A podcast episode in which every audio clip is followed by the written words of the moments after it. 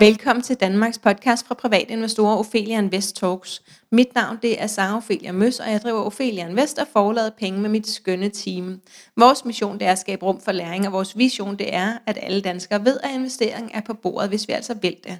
Strukturen er, at vi udkommer ugentlig i cirka 30 minutter om fredagen. Vores hovedsponsorer det er Almindelig Brand og Spotlight Stock Market. Dagens tema det er igen risikostyring og trading, og jeg sidder igen sammen med Jakob Hafstrøm Skåning. Og hej til dig, Jakob. Hej, tak fordi jeg må komme igen. Og øh, til dem, der ikke hørt med øh, sidste afsnit, vil du ikke bare lige helt kort fortælle, hvem er det, du er? Jo, jeg startede med at handle futures i øh, 2011, og øh, har handlet krypto siden 2013. Og øh, de evner, jeg egentlig lærte i futuresmarkedet, var meget hardcore teknisk analyse, og ikke mindst psykologien bagved, både i markedet, som er en ting, som er, er vigtigt at lære, men, men lige så meget psykologien for sig selv, som jeg jo egentlig mener er det primære, der afgør, om du er god investor slash trader, eller du er dårlig, fordi mange af de ting, der egentlig er teknisk analyse, fundamental analyse osv., er egentlig ikke svære ting at lære. Altså det, det tager noget tid, men det er ikke svært. Men det der med at putte penge på bordet og se prisen gå op og ned og være grøn eller i rød, Det er det, der er svært. det, det er det, der er svært, og ikke mindst kunne eksekvere i det. Og hvad er det, du laver til, til hverdag? Jeg er porteføljemanager i ARK36, som er en krypto-hedgefond beliggende på Kypern. Den, øh, en af de første licenserede øh, fonde i, øh, Europa inden for det område.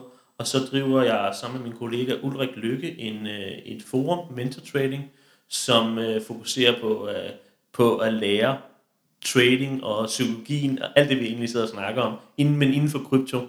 Og øh, det er egentlig de to hatte, jeg har på. Okay, og så sidder du og bruger meget af din tid foran computeren og sidder og handler selv. Jeg bruger forfærdelig meget tid på at handle. Ja. Ikke for mig selv så meget mere. Øh, det er primært sådan små ting i aktiemarkedet. Jeg er short i aktiemarkedet lige nu. Vi ser, hvordan det går, men, men primært øh, for, for, for, for, for, For kryptofonden. for at for, for, forvalte kryptoporteføljen, vi har. Godt. Og der, hvor vi slap dig sidst, det var, at vi, øh, vi kom frem med en stribe øh, små øh, råd til, hvordan man kan gebærde sig i, øh, i aktiemarkedet, eller bare på markedet generelt. Øhm, og øhm, lad, os, lad os hoppe videre. Det næste, vi skal, vi skal snakke om, det er her. Du, du mener, at psykologi er det noget, af me, noget af det mest afgørende for en, en trader, men også en investor. Øhm, vil du ikke prøve at snakke lidt mere om det? Jo, altså, altså det, det, det der er, er der, der, der findes en masse, masse læringsråd. Altså det der med, du kan ikke gå konkurs og tage profit. Det, det er jo et meget enkelt råd, men det, Hvad, du kan ikke gå kon- Du kan ikke gå, man, jeg plejer at sige, man kan ikke gå konkurs at tage profit. Når nogen spørger mig, jeg har tjent 30%, hvad skulle jeg sælge nu? Og så er det igen den her, lad nu Ah. være med at tage en ultimativ beslutning. Sælg nu x procent, 20%, 30%. Du kan ikke gå konkurs af at sælge det. Det, okay. det, er, jo, det, det er jo ikke en negativ ting, ligegyldigt hvad. Og så se, hvordan det bærer dig hen. Det kan selvfølgelig være, at du skal sælge 100%, hvis det var din plan, det- og det, det er fint. Men hvis du er i tvivl, så er du ikke i tvivl. Så tag nu noget profit, hvis det, det er bare et eksempel. Men psykologien generelt, det, vi er tilbage til det der med, at du kan kun lære det ved at gøre det. Der er ikke nogen måde at snyde på. Vi kan ikke tage en pille. Vi kan ikke øh, øh, gå i skole. Altså jeg føler, at mange prøver at gå på CBS for at lære at trade. Min påstand er, at man bliver nærmest dårligere af at gøre det, fordi du kommer til at lære det samme som alle andre. Det der med at kunne tænke kreativt og ud af, ud af kassen osv. Og udover det, så, så lærer man ikke at trade ved at gå i skole. Altså, du lærer at trade ved at gøre det, fordi at det svære, som vi snakkede om sidst, det svære er ikke at trykke på køb- eller salgsknappen. Det svære er ikke endda at få ideen. Det svære er ikke at lave teknisk analyse. Det svære er, er at se den handel, du har lavet, er 50% i minus, og hvad du skal gøre her. Det er det svære. Men det kan du kun, hvis du faktisk har penge, der er 50% i minus. Ikke hvis det er luftige, øh, Nej, fiktiv matadorpenge. fiktive matadorpenge. Det lærer man ingenting af. Og så generelt det der med at lægge en plan. Lægge en plan for den enkelte handel. Jeg vil gerne gå ind i markedet her. Mit stop loss, altså der hvor jeg gerne vil ud af markedet, ligegyldigt hvad der sker, er min pris minus 20%. Bare som eksempel. Mm.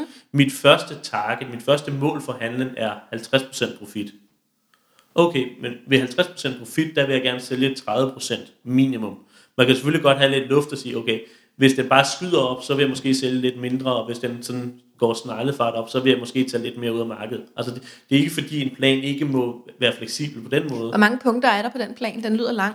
Jamen den er lang. Altså det er, jo, det er jo fordi, det er jo, det er jo en stribe. Først skal du finde den, hvis det er en aktie, først skal du finde ud af, hvad for en aktie du gerne vil købe.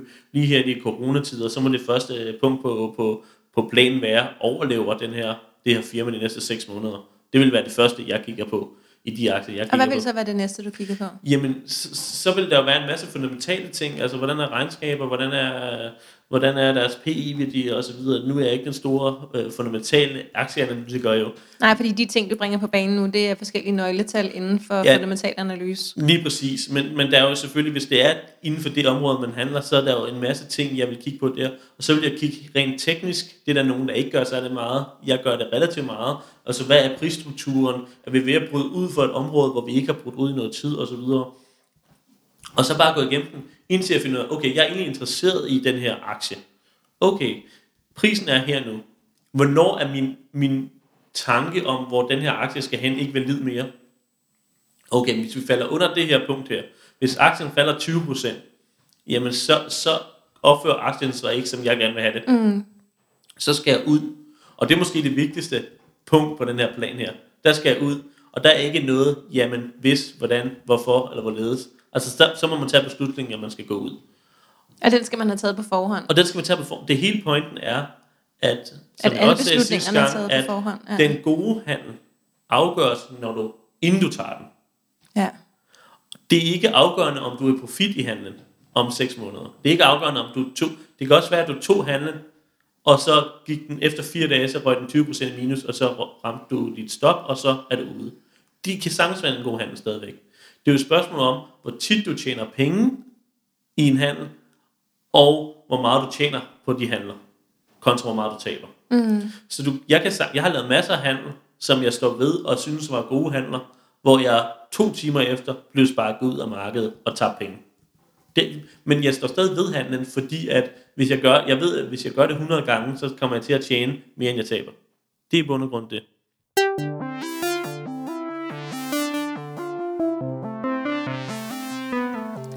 Ophelia Invest Talks er sponsoreret af Spotlight Stock Market. Spotlight Stock Market er markedspladsen, hvor investorer og vækstselskaber mødes. Hos Spotlight er det enklere og tryggere for selskaber at være noteret, da det tilbyder en helhedsløsning. Det øger synligheden for selskaberne gennem unikke mediesamarbejder. Investorer får gennem Spotlight mulighed for at blive medejer i mere end 170 vækstselskaber i forskellige brancher fra flere lande. Deriblandt selskaber som Free Trailer, Barnhof og Synthetic MR.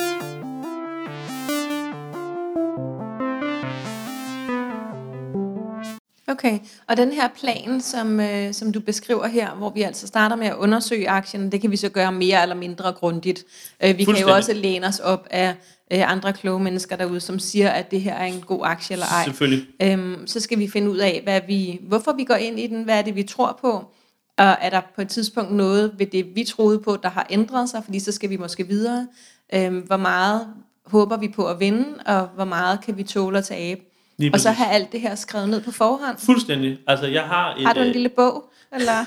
altså, jeg tror, jeg har fire siders pdf-fil. Den, den hedder Sådan Swing Trader jeg, og den er selvfølgelig kryptorelateret. Men det er fire A4 sider med punkter, som jeg har givet til vores forum, hvor der bare står, alle de her ting er jeg gået igennem, før mm. jeg handler. Ja. Og ja, nogle gange hopper jeg lidt nogle af punkterne over selv, men, men, men i bund og grund er det en analyse over alt, hvad man burde tænke på inden. Og, og hele pointen er, det er inden man tager handlen. Ja. Fordi at, og, og det er også noget med, okay, jeg er interesseret i at købe Danske Bank, men hvorfor vil ham, der sælger mig aktien, sælge? Ja. Altså, alt, fordi det, det er utrolig nemt at komme ind i, jeg er interesseret i Danske Bank, og så begynder jeg at lytte på alle dem, der synes, det er verdens bedste handel. Ja, der kan vi jo lige referere tilbage til afsnittet for to omgange siden, hvor at vi snakkede en halv time om børspsykologi. Øh, Jeg sad og læste hele mit kapitel op fra, fra min bog, Den lille guide til investering, som handler om, om psykologi og aktiemarkedet. Så, så det var meget apropos. Fuldstændig. Ja. Og det er jo den her bias. Hvis jeg er, har tænker, at Danske Bank er god, så den helt menneskelige øh, natur, det er jo, at jeg gerne vil høre på andre, der er enige med mig. Ja. Fordi jeg er selvfølgelig selv genial, og dem, der synes det samme som mig, er også geniale. Ja. Dem, der omvendt synes det omvendte, de er så ikke geniale. uden at kalde den dumme. Og det kan være, at vi kan øh, i, i samarbejde med dig, Jacob, måske lave en lille artikel til vores hjemmeside, hvor vi skriver lidt om, øh, om de her husketrin, øh, som man skal lave. Det synes jeg, det, det kan vi sagtens Ja, gøre. fordi så har vi lidt, og øh, så kan I gå ind og læse lidt det også. Jeg tænker, lad os, lad os prøve at hoppe en lille smule videre. Hvordan træner du selv din psykologi i forhold til investering og trading? Øh, Nu siger du selv, at du springer nogle af de der punkter over, som du, øh, og, og det er jo det gamle med, at øh, du skal gøre, hvad jeg siger, ikke hvad jeg gør. Lige præcis. men jeg tænker, at du må gøre meget af det selv, fordi at du har jo relativt succes med dine investeringer, så vidt jeg har forstået. Ja, men, men det gør jeg også. Altså, og når jeg siger, at jeg springer det over, så betyder det bare, at hvis man gør det i starten, hvis man fulgte det pdf-fil, som jeg har, eller, eller et hver en anden, øhm, så er det måske en god idé faktisk fysisk at skrive det ned. Ikke? Hvor, hvor jeg måske bare mere tænker over, okay, mit stop er der, okay, det er det, det er afgjort. Øhm, men, men hvordan jeg træner det, jamen, jeg gør det. Altså, jeg gør det, det, det er den måde, man træner det på. Og så efteranalyserer man det selvfølgelig. Og der, det er meget vigtigt, ikke at efteranalysere om, det var en god eller dårlig handel på baggrund af, om du tjente penge eller ej. Ja. For det er fuldstændig uvedkommende. Altså, det er ikke vigtigt, om du har tjent penge Så er det en god handel, hvis vi fulgte planen? Det er en god handel, hvis vi fulgte planen. Det, hun, det er derfor. Altså, hvis jeg kottede ud min 20% minus, så var det en god handel. Hvis planen var god selvfølgelig. Det er klart, at det, det bunder i selvfølgelig, og det er jo så der, hvor man hele tiden kan optimere sin plan. Ikke? Og man skal jo ikke være bleg for at tænke, at ens plan kan blive lavet om næste gang. Det, det, det, det selvfølgelig ændrer det hele sig. Markedet ændrer sig. Altså, øh, det aktiemarked, som vi har nu, er ikke det samme, som vi havde i, i øh, 8. Det kryptomarked, vi har nu, er ikke det samme, som vi havde i 16. Alt ændrer sig, men det, det der er meget fokus, eller det jeg synes, man skal have fokus på, det er, at alt ændrer sig, men personerne i det ændrer sig ikke. Som gruppe gør vi mennesker altid det samme. Og sådan er det bare. Det er jo Og- både lidt, lidt skræmmende, men også betryggende. Fuldstændig, og, og det er jo derfor, man siger, jamen, nu, lige nu har vi den her virus, coronavirusen, og det, men vi er et helt andet sted end i 2008-krisen. Fuldstændig rigtigt. Kriserne er helt forskellige, det er der ingen tvivl om. Men igen, hvis vi tager følelserne ud af det, kigger på aktiemarkedet, jamen det er jo bare frygt i markedet. Det er jo bare folk, der sælger på bunden lige nu, eller det gjorde de i hvert fald for et par uger siden, så må vi se, om det var bunden, i frygt. Frygt af, og så xxx, whatever det nu er, frygten er. Så det er bare mennesker, og, og mennesker er generelt utrolig svære at analysere som enkeltperson. Jeg, jeg kan ikke gætte på, hvad du gør i aktiemarkedet. Det, det er stort set umuligt for mig. Men hvis der står 10.000 mennesker foran mig, så, så vil jeg have nemmere ved at gætte på, hvad de 10.000 mennesker gjorde samlet set. Og, og det er lidt sådan, jeg ser Hvad er det så, vi samlet set gør lige i øjeblikket? Hvad har vi gjort de sidste uger samlet set? Jamen, der er rigtig mange, som jeg tror, der ikke har lagt en plan, apropos hvad du sagde med at købe verdensindekset og så videre, som ikke har lagt en plan, som ikke er gode investorer, og der er ikke noget galt med ikke at være en god investor. Du har bare ikke lært det. Fair nok. Jeg har ikke lært aktiefundamentalt analyse. Jeg er dårlig til det. Altså, det, det er der jo ikke noget galt med. Men, og som ikke har lagt en plan inden, ikke har anerkendt, at de er, ikke er gode, måske endda. Og når de så får 40% minus, 30% minus, så sælger de. For de kan ikke klare smerten mere. Det er jo smerte. Mm. Det ved du sikkert også selv. Hvis Ja, du det- er det ind- føl- inde i, så er det smerte. Det føles meget real. Lige præcis. Ja. Og smerten er meget stærkere end, end glæden ved at være profit. Mm. Det er sådan lidt, øh, det er da meget fedt, at jeg ja. Så kan Ja. man sige det til sine venner. Men smerten, den er, den er stram. Og hvis man ikke har oplevet at være 30% i minus før, så rækker man sandsynligvis ned, medmindre man virkelig har tænkt sig om inden.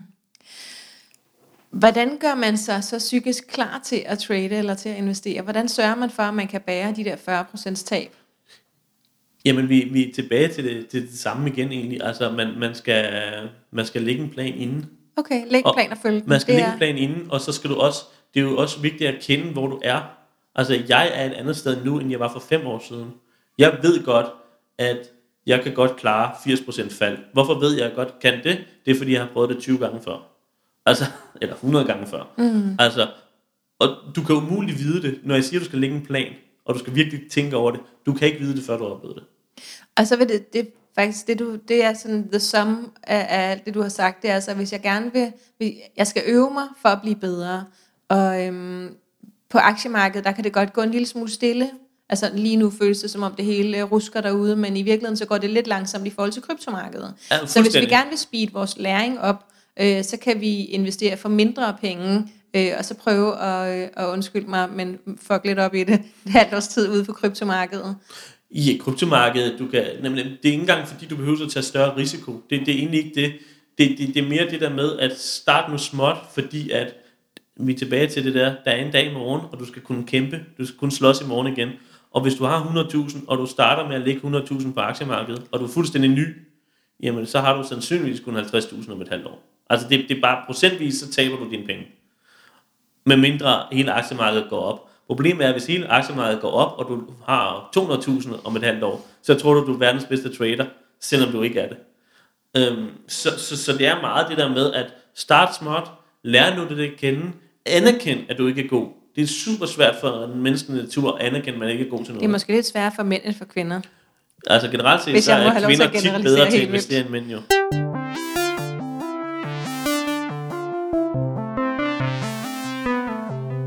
På opheliainvest.dk har du gratis adgang til et stort udbud af artikler, videoer og platformsanmeldelser, der lede dig på rette vej. På hjemmesiden finder du også vores eventkalender, der holder dig opdateret på vores foredrag og events. På hjemmesiden kan du blive klogere på teknisk og fundamental analyse, og her har vi ligeledes fanen ugen, der gik, hvor du kan blive opdateret på aktiemarkedets seneste højdepunkter. Ophelia Invest, vi skaber rum for læring.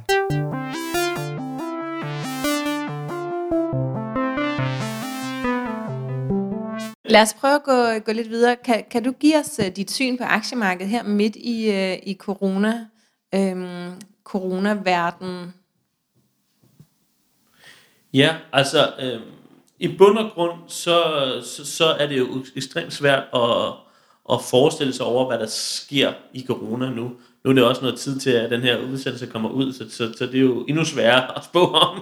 Men Ej, det er tre dage. Vi optager tre dage, før den bliver udgivet. Ja, det er også lang tid i coronatider. Nej, men, men øh, det hele, det, det, jeg tror egentlig, vi har set bunden, skråstrej, toppen af, af virusudbruddet i Europa. Det der, det der udfordringen, jeg ser, det er, at øh, vi ved ikke, hvor lang tid det tager, før vi er tilbage til normen. Vi ved ikke, om der kommer en, en second, øh, en, en, en tur til til efteråret. Så Det ja, det du snakker om der, det er, at der er nogen, der har, der har været ude og sige, at der måske kommer en, en muteret form for corona, øh, som skulle være lidt mere aggressiv end der øh, til efteråret, Ja, altså lige efter præcis. sommeren. Ja, og, og jeg har ingen forstand på det Nej, her nej, nej, overhovedet. det men, heller men, men, men så der er nogle usikkerheder her. Der, hvor jeg tror, vi har en udfordring nu, det er specielt i USA, og det var også derfor, jeg shortede det amerikanske marked, fordi jeg simpelthen så, men, men USA var bare, og nu er jeg lidt i tvivl om, de er så meget bagud mere, men de var bare to til tre uger bagud i Europa. Og hvis man så, hvad Europa var for to uger siden, så var vi totalt lukket ned, og, og i USA, der festede de stadig på strandene. Så det var derfor, jeg shortede. Og hvad betyder det, når du siger shortet? Shortet betyder egentlig bare, helt kort fortalt, at jeg better på, at markedet faldt. Okay. Og det kan man have lange snakke om, men lad os, lad os bare holde den der. Jeg bettede på, at markedet faldt. Og, øh, altså aktiemarkedet. Ja. Og øh, Så helt lavpraktisk, så købte du et værdipapir, øh, og det der skulle til for, at det værdipapir ville stige værdi, det var, at aktiemarkedet faldt i USA. lige præcis. Og så ville du vinde, hvis det gjorde det. Lige præcis. Så Yes. vil jeg tjene penge på, ja. at, at, at aktiemarkedet faldt. Yes. Øhm, og det, der er med det i USA, det er jo, at hvor, hvor stor påvirkning kommer der på den reelle økonomi af virusen. Fordi vi må slå fast, at virusen i sig selv er ikke farlig for aktiemarkedet. Altså det er trods alt så lidt, så, så det er nærmest ubetydeligt. Men det er jo klart, når vi lukker et helt samfund ned, så har det kæmpe indvirkning. Og, og hvad kan man sige, generelt set, så har de små virksomheder i USA jo ikke særlig stor kapital, men deres udgifter er relativt store i forhold til. Så hvis det er bare mere end 3-4 uger, så begynder de at virkelig at lukke ned, som vi så småt begynder at se i Danmark.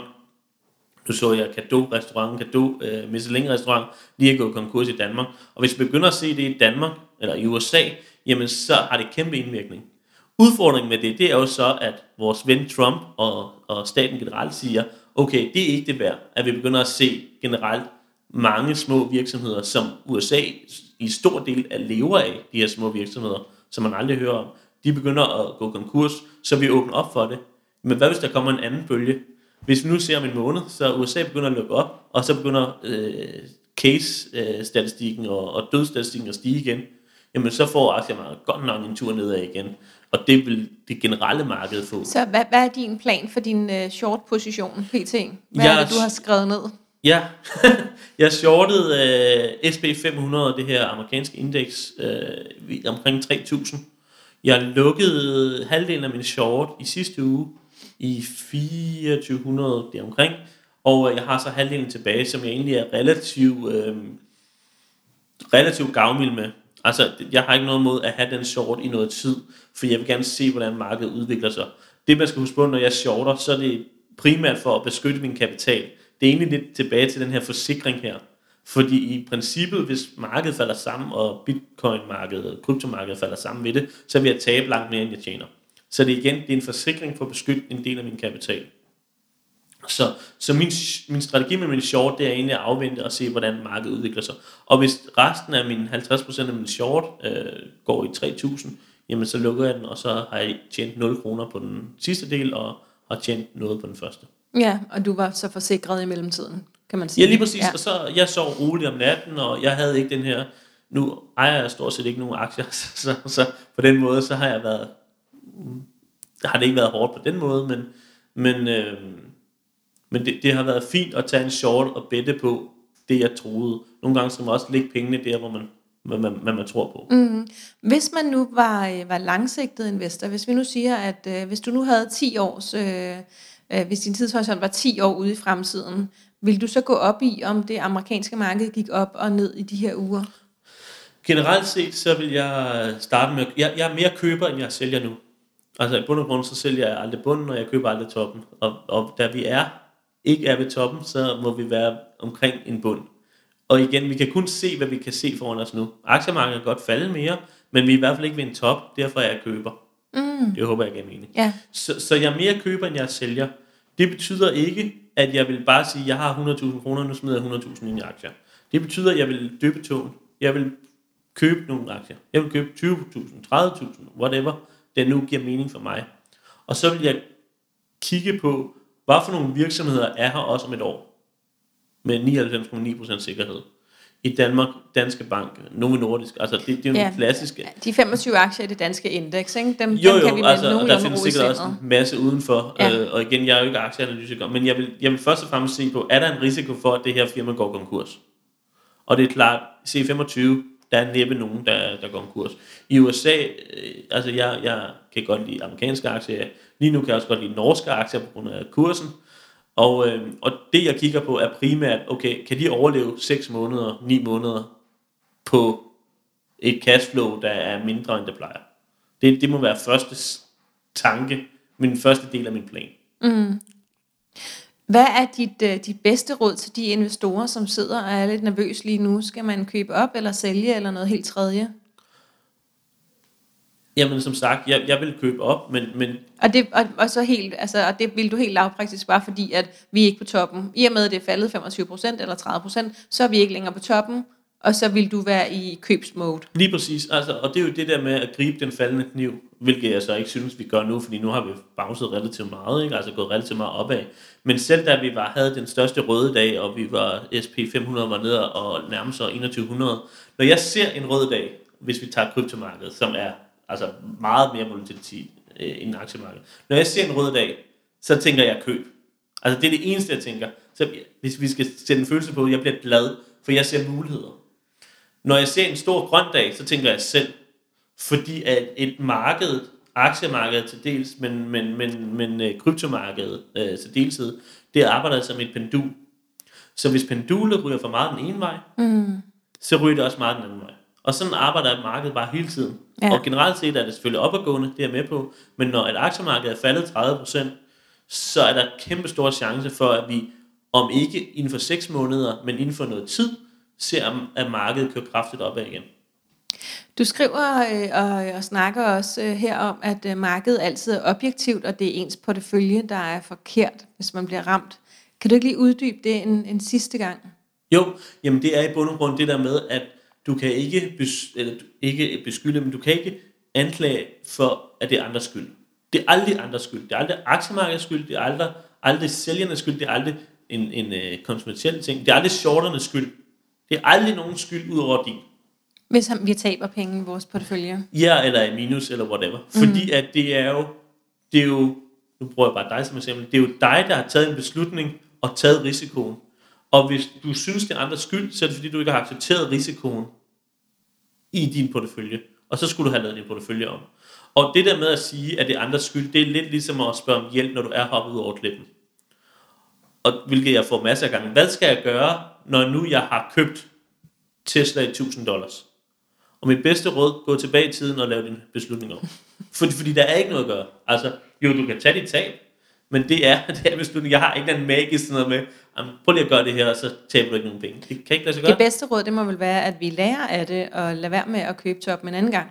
Lige præcis, og det er jo en god måde. Når du kender den smerte, jamen chancen for, at du gør det næste gang, er mindre. Ja. Øh, og hvis du så gør det 10 gange, jamen, så gør du det nok aldrig. Og så er vi tilbage til, at så havde det været federe, hvis vi ikke lagde 100.000 i Tesla på 1000, men kun havde lagt, lad os sige, 5.000 i Tesla på 1000. Lige præcis. Og kun havde tabt lidt, så har vi råd til, at vi kan dumme os mange gange og blive klogere, og så kan vi blive bedre. Det er, er to grunde. Den ene er, hvis du er nybegynder, start lavt, fordi du er uvidende. Du er, lad os bare være ærlige, du er dårlig. Du er dårlig, det end de andre, Du ja. er dårligere end de andre. Og jævnfør, at hvis du skal tabe, øh, eller tjene 100 kroner, så skal jeg øh, tabe 100 kroner, så er chancen for, at du taber dem større, end jeg gør. Så det er den ene grund. Så hvis du er ny, start småt. Udover det, selv hvis du ikke er ny, hvis du er kæmpe erfaren og stor og sådan noget, hvis du ser et marked, hvor du tænker, okay, Tesla, lad os bare sige, at den er gået fra 300 dollars til 500 dollars. Okay, jeg, jeg, kan, jeg ved, at det er en høj risiko investering. Så derfor tager jeg ikke min 100.000 og investerer. Derfor tager jeg 10.000 i- investere. Fordi jeg ved, at chancen for, at den falder, er større end normalt.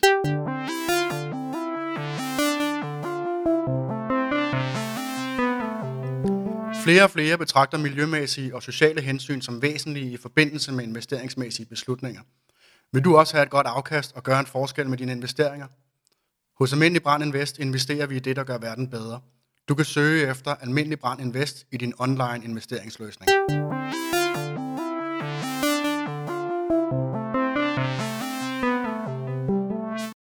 Du, øh, du nævnte før, at, øh, at du ikke investerer rigtig i aktier, øh, og at du ikke var blevet så hårdt ramt. Hvordan har din egen portefølje egentlig klaret sig her øh, den sidste måneds tid? Jamen altså, Bitcoin er, havde jo en øh, dejlig øh, to dage, hvor den faldt 65%. Så når aktieanalytikere de klager sig, så griner jeg. Så siger, ja, ja, men det der, det er jo bare, at man falder en Det er dag. peanuts. Ja, ja, ja. Det, er- det er jo bare, hvad der sker på en enkelt dag inden for, for vores felt. Og det er jo også derfor, at psykologi er så afgørende i min verden. Øhm, jamen, øh, vi, vi havde kæmpe fald, og vi gik fra at være omkring 50% profit til at være 5% profit, som vi er nu. Der er stadigvæk nogle aktieanalytikere eller aktiehandlere, der sikkert er til lu, men, men det er ligesom det. Men, men sådan er markedet bare, og, og nu har vi købt op, og vi har købt noget billigt, og vi har købt ikke kun bitcoin, men også forskellige andre ting, hvis vi snakker i fonden. Og, øh, og vi er egentlig meget happy, og hvis vi falder længere ned, jamen så har vi vores forsikring, som i vores tilfælde er kapital, altså euros, dollars, og så har vi tænkt os at købe noget mere. Og det er igen det der med, falder vi, så bliver jeg glad, for så kan jeg købe. Så er der udsalg. Ja, lige præcis. Ja. Øhm, synes du, at man bør investere i bitcoin eller andre kryptovalutaer nu? Og der vil jeg så lige skyde ind, at min personlige holdning, det er jo, at øh, krypto hører til op på toppen af robrødsmaden, helt op på karseniveau. Øhm, og det vil sige, det er altså ikke så meget, øh, man, man bør have i den retning. Det er heldigt, at det, i mine noter står der cirka det samme. Okay, det var godt. Fordi at, hvis vi bare skal tage risiko, krypto, eller lad os bare tage bitcoin. Bitcoin er det ypperligste risiko, du overhovedet kan tage. Altså det er at gå, ja, det er den øverste risiko. Det er langt over aktier. Det er også over, når du skriver høj øh, risiko i din pension. Altså der er vi slet ikke. Det, der, der skal være 10 felter mere til højre for risikoen, når vi snakker bitcoin. Når det er sagt, så får jeg tit det her spørgsmål, og der er flere forskellige svar. Et, jeg synes jo i bund og grund, og jeg er totalt bias på det her punkt her, så I advarer. Jeg synes i bund og grund, at en differentieret portefølje bør have, have kryptoeksponering, specielt bitcoin. Om det er 1%, 2%, 5%, det er op til en selv. Men jeg synes i bund og grund, man skal have det. Og det synes jeg ud fra et risk to reward, altså et gevinst forhold til muligt tab. For du kan tabe 100%. Lad os bare slå det fast. Det er høj risiko. Men hvis det går den vej, som jeg tror, er der størst chance for, også sådan generelt set, jamen så kan de 2% eller 5%, du tager i porteføljen, blive mere værd end resten af porteføljen til sammen. Om 3 år, 5 år eller whatever. Så derfor så synes jeg stadigvæk, selvom du kan tage 100%, at du bør have eksponering i det. Udover det, så er der også sådan en, uden at have sådan en sølvpapirshat på, så er der, så, nå jamen altså, bitcoin blev lavet som udgangspunkt i, øh, i, i ruinerne af, af finanskrisen. Og det er et hets mod staten og banker og, og overvågning og alle de her ting her. Og med det som baggrund er det måske også en god idé at tage en lille bitte, bitte, bitte forsikring. Om det så er bunden, vi er på nu, igen, det er jo svært at sige. Hvis du har 100.000, hvis det er 5% af din portefølje, og du vil gerne vil, vil have 5% i krypto, jamen så start med at købe for 10.000. Igen, lad nu være med at tage en ultimativ beslutning, fordi hvis du køber for 100.000, og den falder til 3.000 i morgen, som er en mulighed, jamen så bliver du igen påvirket negativt psykisk, i stedet for at have mere kapital til at købe op for. Så for at svare på de spørgsmål, hvis du ikke har noget i din portefølje, så synes jeg, det er et godt tidspunkt at købe, for nu det er bedre end at købe i 20.000. Den er i 6.500 nu cirka. Men den kan sagtens gå lavere. Og styr nu din risiko. Altså selvom, Og lad selvom være med at købe på toppen. Mit job er at sælge dig i at købe krypto, specielt i vores fond, men også bare generelt. Altså det er det, jeg lever af. Men jeg vil aldrig nogensinde gå ud og sige, jeg synes, du skal købe 30% bitcoin i din portefølje. Altså det, det kan man ikke få mig til. Mm. Fordi at der er jeg simpelthen for meget Så var du heller ikke blevet inviteret. Nej, nej, det er jo det, det, er jo det. Men, men vi må også bare se faktum, at, at øh, 80% øh, fald på, øh, på to måneder er voldsomt for mm. alle. Øh, to korte spørgsmål her. Hvad investerer du selv i lige nu? Jeg øh, har en, øh, en watchlist af aktier, jeg har tænkt mig at investere i, sandsynligvis. Øh, Danske Bank, som jeg allerede har snakket om, synes jeg er en fin investering. Der er noget udbytte, nok ikke i år, nok heller ikke næste år, men så fremadrettet, som jeg synes er relativt sikker. Så er der nogle øh, olieaktier i Norge, primært på grund af kursen, jeg synes er interessant. Og så er der nogle enkelte aktier i USA. Mit, mit største aktietip, hvis vi skal kalde det det, det er en, der hedder MAC, som øh, har storcenter i USA. Jeg blev første gang interesseret i den, da den kostede 25 dollars, og øh, sidst jeg kiggede, koster den 6. Så, så, og jeg har ikke investeret i noget af det nu, skal jeg sige. Men det, det er ting, jeg er interesseret i, og det, det er udbytte, jeg er primært interesseret i. Igen, jeg er ikke aktieanalytiker. Hvorfor vil du gerne have udbytte? fordi det er så sikkert, og fordi at for eksempel med Mac, nu har de lige skåret udbyttet faktisk, på grund af det her corona her, men de giver 3 dollars i udbytte om året. Og det er klart, at hvis aktien koster 6 dollars, mm. og den egentlig kører, jamen så er det bare en god risk to reward. Okay. Danske Bank, hvis du køber Danske Bank i, øh, i finanskrisen til 40 dollars, og har haft den næste 10, 40 kroner? Ja, 40 kroner, undskyld. Før købte den i 40 kroner, og du har haft den, lad os sige, prisen ikke bevæget sig noget som helst, så vil du stadig have tjent penge på den, mm-hmm. fordi alene udbyttet havde, havde tjent ind. Så det er egentlig det. Har du afslutningsvis et godt råd, som de private investorer kan få gavn af? Jeg tænker, du er kommet med rigtig mange råd, og som jeg tænker, dem samler vi også op på på skrift. Øh, men, men har du her nu øh, et... Hvad er ordene? Jamen, øh, tag det seriøst, hvis du vil være relativt aktiv i markedet. Spørg dig selv, hvad er din edge i markedet? Altså, hvor kan du gøre noget, som der ikke, ikke nogen andre, der kan? Eller i hvert fald, hvor kan du have en fordel? Og så husk på, at der er en handel i morgen. Du behøver ikke at købe Tesla i 800 dollars. Du må godt vente til i morgen. Du Se, må godt vente til morgen, og, og der skal nok komme en ny handel. Det er ikke Ja. ja. fordi, det her det er den sidste handel i nogensinde i verden, og aktiemarkedet lukker i morgen. Der kommer en ny handel i morgen. Det er, det er fine ord at slutte på. Tusind tak, fordi du ville være med, Jacob. Det var en fornøjelse. Selv tak. Tak. Du kan følge Ophelia Invest på Facebook, Instagram og YouTube. Feedback er altid velkommen. Har du ris, ros og forslag, så send os en mail på kommunikationsnabelagopheliainvest.dk. Du er også meget velkommen til at give os en rating ind på iTunes eller skrive et par ord derinde. Vi kører et aktieanalysekursus fra søndag den 5. april og fire dage i alt. Det er to timer hver aften fra 19 til 21. Du kan se med fra sofaen derhjemme. Du kan læse mere om det inde på ofelianvest.dk, hvor der er et link fra forsiden. Du er også velkommen ind i Aktieklubben Danmark og Kvindelotion øh, inde på Facebook, og det er altså to investorgrupper, hvor vi er i alt over 10.000 mennesker. Og så er der bare tilbage at sige tusind tak, fordi du lyttede med.